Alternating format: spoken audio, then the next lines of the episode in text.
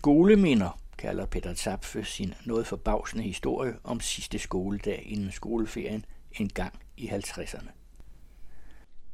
Skoleminder. Latinlærer Henriksen. Jagta alia est. Eller også er det omvendt. Jagta est alia. Italia i hvert fald terra est, og Bornholm insula est. Sådan afsluttede min far smilende sine personlige rækker af citater fra Mikkelsens latinbog, når det var sommerferie, og vi var ombord på færgen til Bornholm. Han morede sig, men jeg blev mindet om mine allerførste latintimer i skolen, for der var ikke så meget morskab i de timer, vi havde med vores latinlærer Henriksen på det tidspunkt, klassens mest frygtede lærer. Alt skulle nemlig læres udenad, og vi skulle stå ret op og citere dagens lektie. Alt, hvad der ikke var lært udenad, blev latterliggjort. Ubehjælpsomme ignorant, stakkels, stakkels fortabte. Sådan kunne han kommentere en mangelfuld og hakkende oversættelse af teksten om de puniske krige. Henriksen manglede også et ben. Han havde træben, mente vi, han havde i hvert fald ikke nogen sko på sit højre ben. Han havde et rigtigt træben, ligesom sørøveren Long John Silver i Skatteøen. Han humpede med en stok og ikke med en krykke, men han var lige så frygtindgydende som Long John Silver. Vi kunne tydeligt høre ham ud på gangen, når han var på vej til vores latintime. Vi kunne høre de rungende og arytmiske skridt, hvor det ene skridt lød højere end det andet da dum knirk, slæbe, da dum knirk, slæbe, slæbe. Når lyden nærmede sig døren til vores klasse, blev den mere og mere tydelig og ildevarslende. Så blev der bumstille i få sekunder, og med et brag blev døren til klasselokalet så nærmest blæst op. Døren knaldede ind i væggen indenfor, som truede med at tabe sine løse hængsler og sine raslende træfyldninger. Dørhåndtaget på den anden side var også efterhånden blevet banket dybere og dybere ind i væggen, og kalkpussen dryssede ned på gulvet og blev til en voksende bunke hvidt støv, som rengøringsdamen jævnligt kunne beklage sig over til rektor. Efterhånden kunne man næsten se gennem væggen og skimte, hvad der foregik inde i den anden klasse, for hullet blev større og dybere for hver latintime, vi havde med latinlærer Henriksen. Når han var humpet helt ind i klasserummet, passede det med, at døren slog tilbage fra væggen, og latinlærer Henriksen kunne så bruge sit træben til at sparke bagud som en hest. Så lukkede døren i med endnu et brag. Efter braget sagde han højt, jeg er kommet. Med tryk på ordet er, som om vi ikke vidste det. Så skulle vi alle rejse os op og stå ret som et soldaterkompani, mens lærer Henriksen nærmede sig katedret. Med en smule besvær besteg han stolen oppe ved katedret. Han satte sig og så ud over klassen og sagde, så slår vi op på side 30. Og han afsluttede med at sige en sætning på latin, som vi ikke forstod. Er han da aldrig glad? Han smiler jo aldrig. Og der måtte der være en grund til, at han altid var sur, tænkte vi, hver gang vi havde haft lærer Henriksen i latin. I skolen gik der også flere rygter om, hvordan han måske havde mistet sit ben, uden at vi dog vidste noget konkret. Men der var nok af fantasifulde forslag. Det var måske sket under krigen, altså 2. verdenskrig. Han havde måske fået skadet benet ved at springe ud med en faldskærm og lande forkert. Skudt ned over Frankrig om natten på et bombetogt i engelsk tjeneste. Eller også havde han været modstandsmand under tyskernes besættelse af Danmark. Alle voksne, især vores egne fædre, mente vi dengang havde været frihedskæmpere eller involveret i kampen mod tyskerne på en eller anden måde. Så kunne Henriksen lige så godt også have været med. Der var flere dramatiske bud, for det var da umuligt at forestille sig, at det med benet kun kunne skyldes et almindeligt trafikuheld på en cykel for eksempel. Det var for kedeligt. Vores interesse for lærer Henriksen udviklede sig efterhånden til, at vi også stillede spørgsmål til hans øvrige liv. Hans familieliv for eksempel. Var han gift? Havde han børn? Og hvor og hvordan boede han? Vi spurgte forsigtigt nogle af de andre lærere, som vi mente måtte vide noget, men vi fik ikke rigtigt noget svar. De andre lærere mente, da han var gift. Men de synes også, at man ikke rigtig kunne være bekendt at stille ham den slags personlige spørgsmål, og især ikke spørgsmål om hans ben, altså det ben, der manglede. Det lagde så en dæmper på vores spørgelyst. Men vi undrede os alligevel i rigtig lang tid, uden at få noget svar, og så nærmede julen sig. På skolen blev der pyntet op med græn og kravlenisser, hist og pist, både i klassen og ude på gangen, og juleferien nærmede sig, og vi længtes. Men så ville skæbnen, at den sidste time inden juleferien netop skulle være med latinlærer Henriksen. Det var godt nok deprimerende, da vi fandt ud af det. Latin lige op til juleferien. Så ville vi garanteret også få lektier for til næste år, i den time, der ellers plejede at være den hyggeligste time på hele året, hvis det så bare havde været med en af de andre lærere.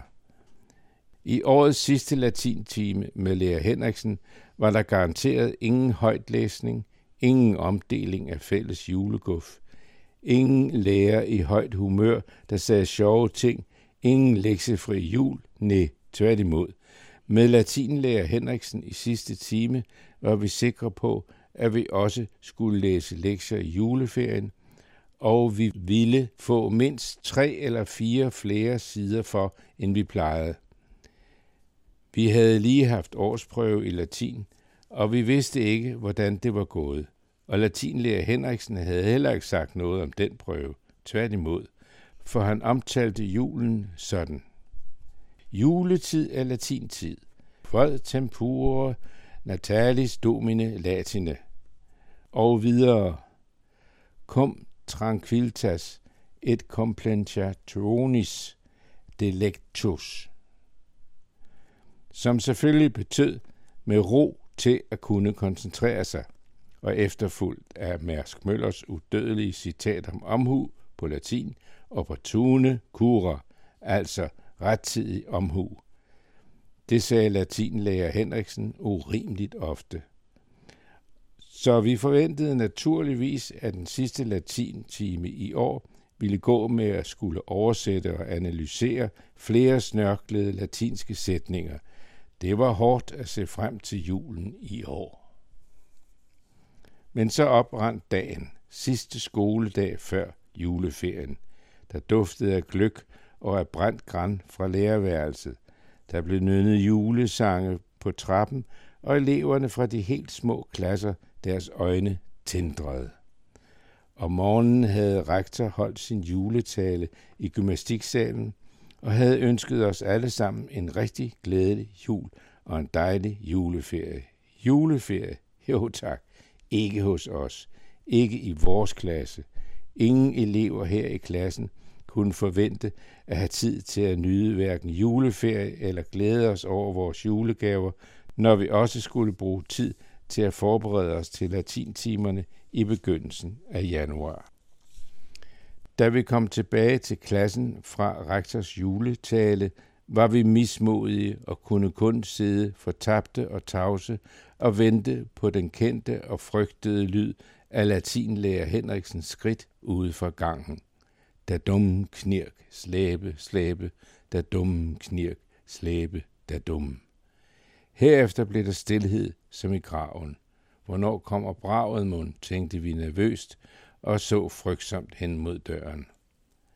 Men braget udeblev, og i stedet hørte vi sate sang stige op uden for vores klassedør.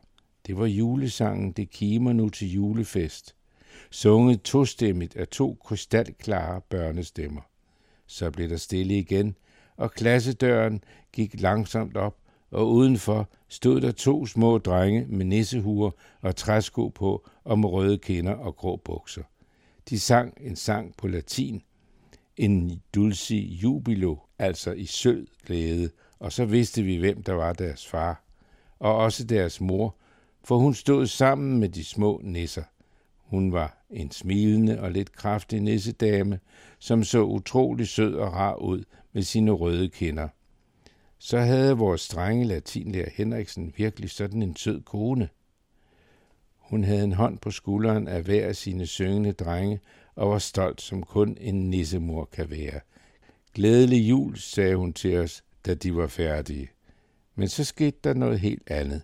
Ud fra hullet i væggen, lige bag ved døren, inden for den anden klasse, hørte vi nu en dyb, dyb stemme, der tiltrak sig vores opmærksomhed. Stemmen sagde, ho, ho, ho, ligesom en glad julemand, og så sagde den, ad quintus, ad quintus, altså på latin til femte til femte. Det forstod vi pludselig godt. Det måtte være den femte klasse, den ved siden af vores, der mentes.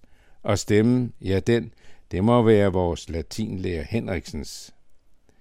Da vi havde fundet ud af det, rejste vi os op og hastede bumlende og larmende i flok ud på gangen og ind i naboklassen, hvor latinlærer Henriksen i min sanden stod storsmilende, måske for allerførste gang i år, og tog imod os med et langt, hvidt skæg og en nissehue på. Ho, ho, ho, et pluskvam, ho, ho, et plus plus, sagde han flere gange, helt begejstret. Han og en lille genert nissepige, der holdt ham i hånden, stod foran et af skolebordene og dækkede for noget, der stod der.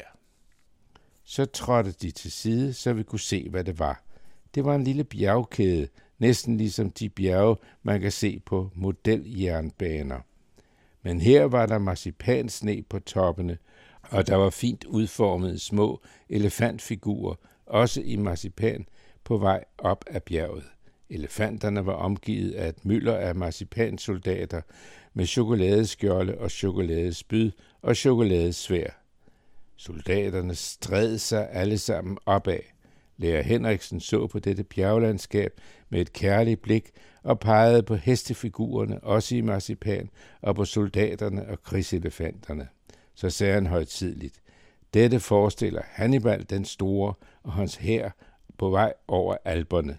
Og så fortalte han begejstret videre, som I selvfølgelig kan huske fra læsebogen, side 27 og frem, om de tre puniske krige, så førte krigsherren Hannibal den Store hele sin hær over alberne for at kæmpe mod romerne.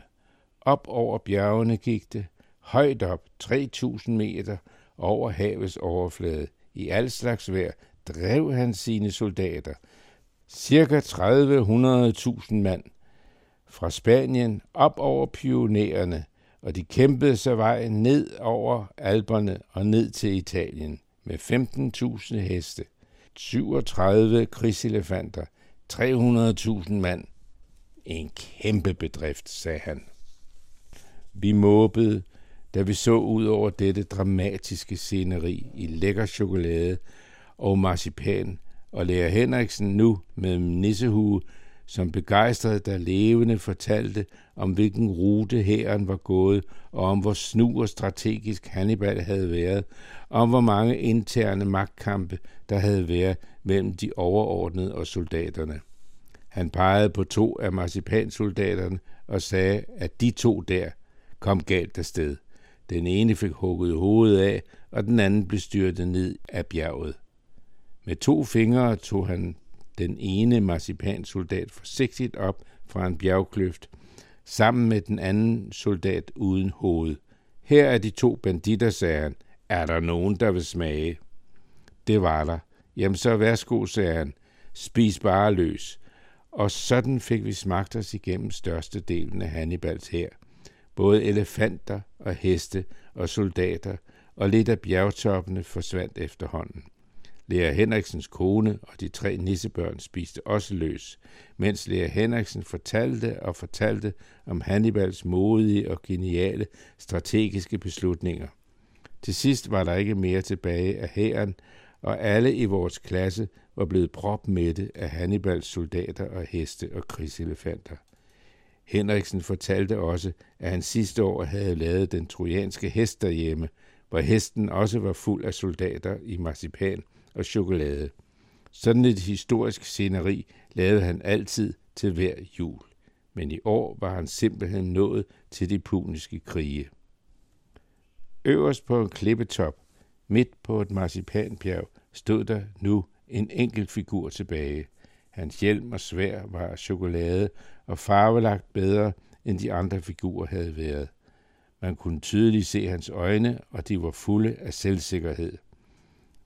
Det var selvfølgelig Hannibal himself. Han havde kraftige muskler og en markeret kæbe og en rank ryg. Ham tager jeg med hjem igen, sagde Henriksen, mens han pakkede Hannibal ind i rødt silkepapir. Han skal hjem igen og afslutte den puniske krig. Det var tydeligt, at den farvelagte Hannibal i chokolade og marcipan og i kraftige farver støttede sig til et chokoladespyd, fordi han manglede sit ene ben. Da familien Henriksen skulle gå, ønskede hele familien os en glædelig jul, og latinlærer Henriksen vendte sig højtidligt om imod vores klasse, pegede med sin stok og rømmede sig og sagde, Felicem Natalem Christi sine lectio, som også betød glædelig leksefri jul. Det forstod vi med det samme, og nogen af os svarede i kor, Felicem Natalem Christi. Så gik han med sin nissefamilie nynnende og smilende, glade og stop med af marcipan og chokolade ud af døren. De gik i takt til en julesang, som hun kunne høre ude på gangen. Da dum knirk knirk, da dum knirk knirk, da dum knirk knirk, slæbe slæbe, da dum knirk. Så blev det alligevel jul. Det var Peter Zapfe, der leverede historien om den sidste dag inden juleferien. Har du lyst til flere refleksioner, kan du lytte til de forrige ved at vælge under serien Refleksioner.